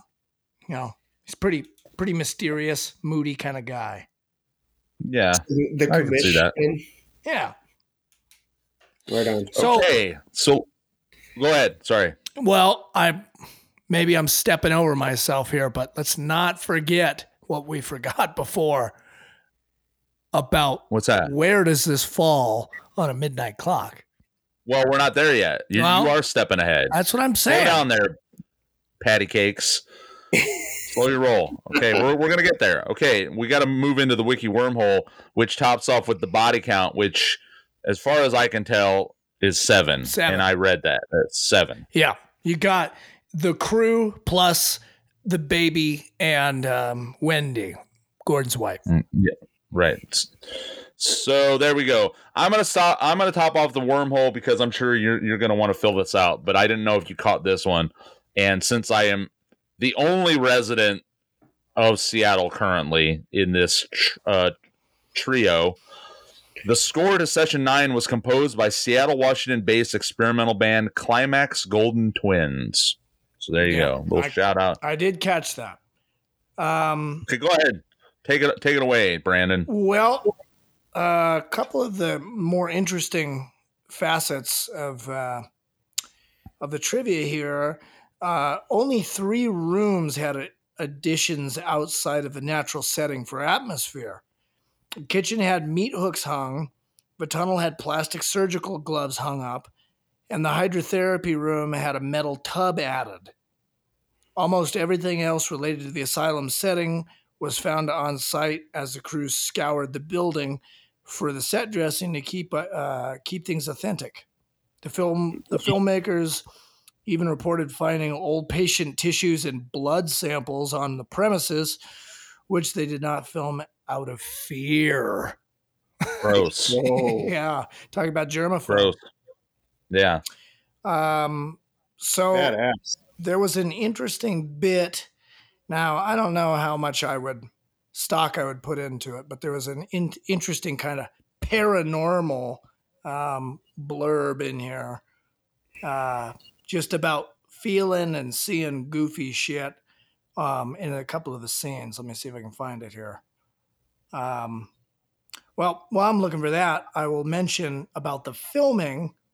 Um, this was one of the first features film shot on Sony's 24p HD video, which shoots at 24 Same. frames per second, like film, as opposed to the 30 frames per second uh, of the conventional NTSC video. Using this technology, Brad Anderson and director of photography Uta Boriswitz, excuse my butchering of the name, were able to produce a uniquely effective deep focus image using mostly natural light. So Yeah. that's kind of cool. Uh, I I think sometimes it looks a little bit soap opera, but whatever. Um, it does look pretty cool, though. It definitely looks interesting, and like you said, it's kind of of the time. Um, Yeah, this is like an uh, you know the limitations of the technology at the time for sure. Right. Yeah, I'm looking for this paranormal bit, but uh, can't find it. Anyway, some paranormal spooky feelings going on during the shooting by both uh, David Caruso and it was also cited by uh, Peter Mullan, the guy that plays Gordon. Um, just s- some spooky feelings, which, uh, whatever. You seen some shit. You know what they say: if you see something, say something. Mm. Uh, yeah, that's that's really I care all I care to comment on as far as the wormhole goes. No, I got one then. I've got a few then. So, in the scene behind the tunnel with the r- rubber gloves, the cast and crew signed the wall. Brad Anderson wrote, "We did as best as we could." That's good. He's a real punisher. Okay, here I, I'll hit you with this one because I alluded to it earlier. A large hmm. subplot was ultimately cut involving a homeless woman who lived and lurked among the building and the workers. The filmmakers deleted this test because test viewings found her to confuse viewers who thought she was Mary Hobbs, the patient on the tapes.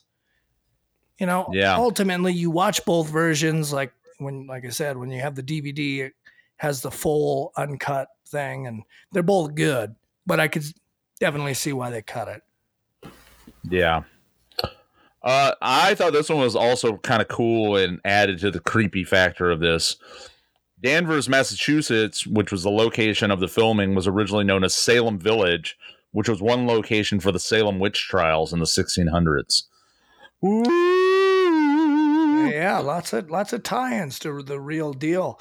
Um, the Patricia Willard scandal that the men talk about during the lunch break was based on a popular book that was being debunked around the time of the filming, titled "Michelle Remembers."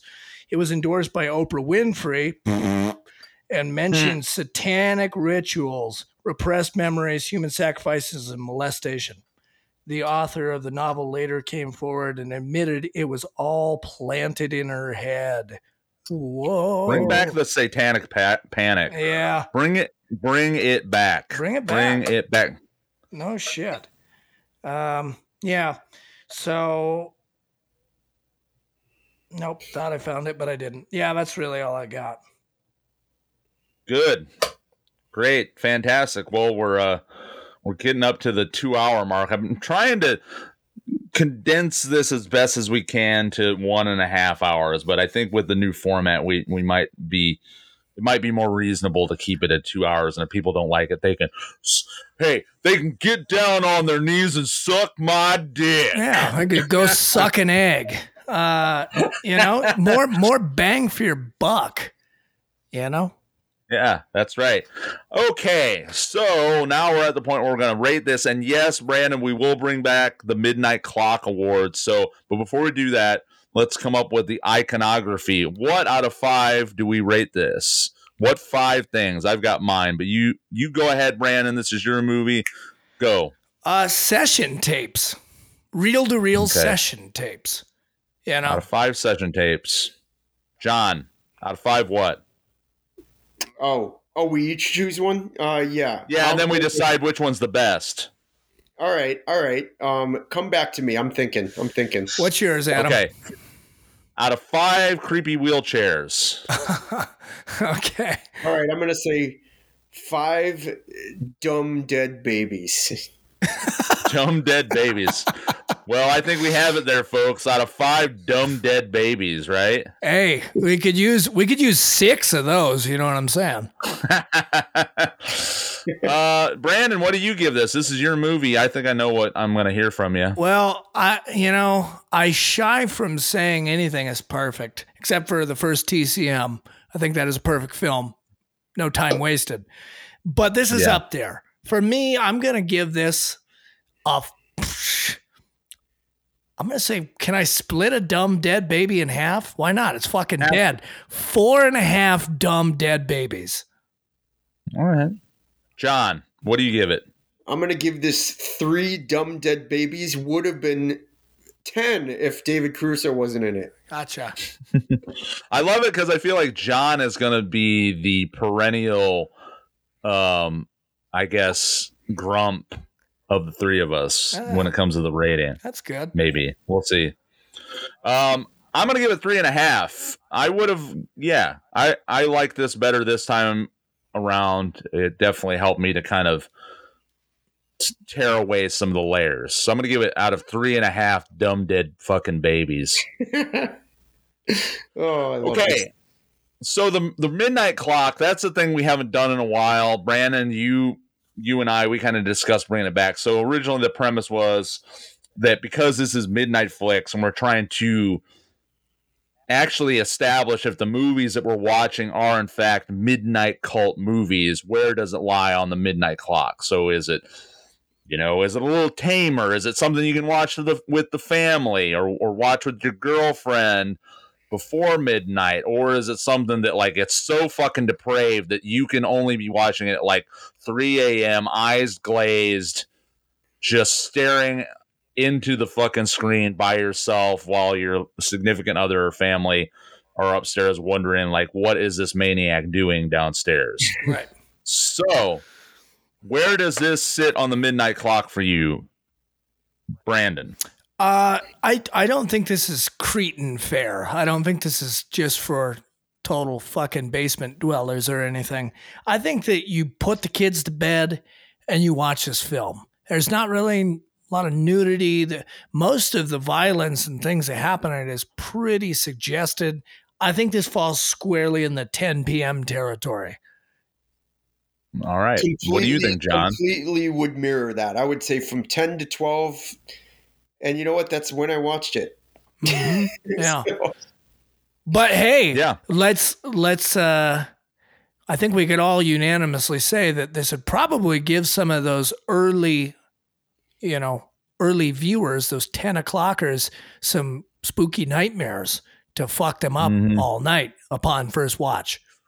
I'll I'll agree The that. It's not good to go to bed at midnight pondering, you know, multiple personality disorder. And Like- and fucking strangling your own child because mom poured some pasta on you. some Yeah. creepy It's- pasta, you know what I'm saying? Oh, I know what you're saying. Heavy heebie jeebies, creepy pasta for sure. That, sh- that should have been the five. Yeah. Five creepy pastas. creepy pasta pot. Yeah. Okay. Creepy pasta pasta water is getting spilt on my leg. That's right. Uh, what what what about you, Adam? Oh, yeah, I agree. Yeah, same. Between 10 and o'clock. 12. We all, we all say ten o'clock unanimously. Right. 10 and 12, somewhere in that. Yeah, That's anyways. a beautiful, a beautiful thing. Okay, so here we go. This is very exciting. We're getting to that point where, John, it is your turn in the queue to pick Ooh. the next movie. And boy, I can't wait to hear what you got in store for us. So go ahead, let us have it, John. What are we watching next time? All right, are you fucking amateurs ready for this? I got I got my calendar out. I'm ready. All right. So this week and discussing next week, we are going to be watching the Rick Rosenthal, director of Halloween 2, very underrated 1983 classic Bad Boys, starring Nice. Sean Penn and Ally Sheedy. Fucking love it. Love it. My man. Yeah, Hell yeah. no, Let's I'm fucking pretty- I- go. Let's fucking go. Yeah, I'm I'm into that one. That's sick. Let's fucking go indeed. Excellent. Okay.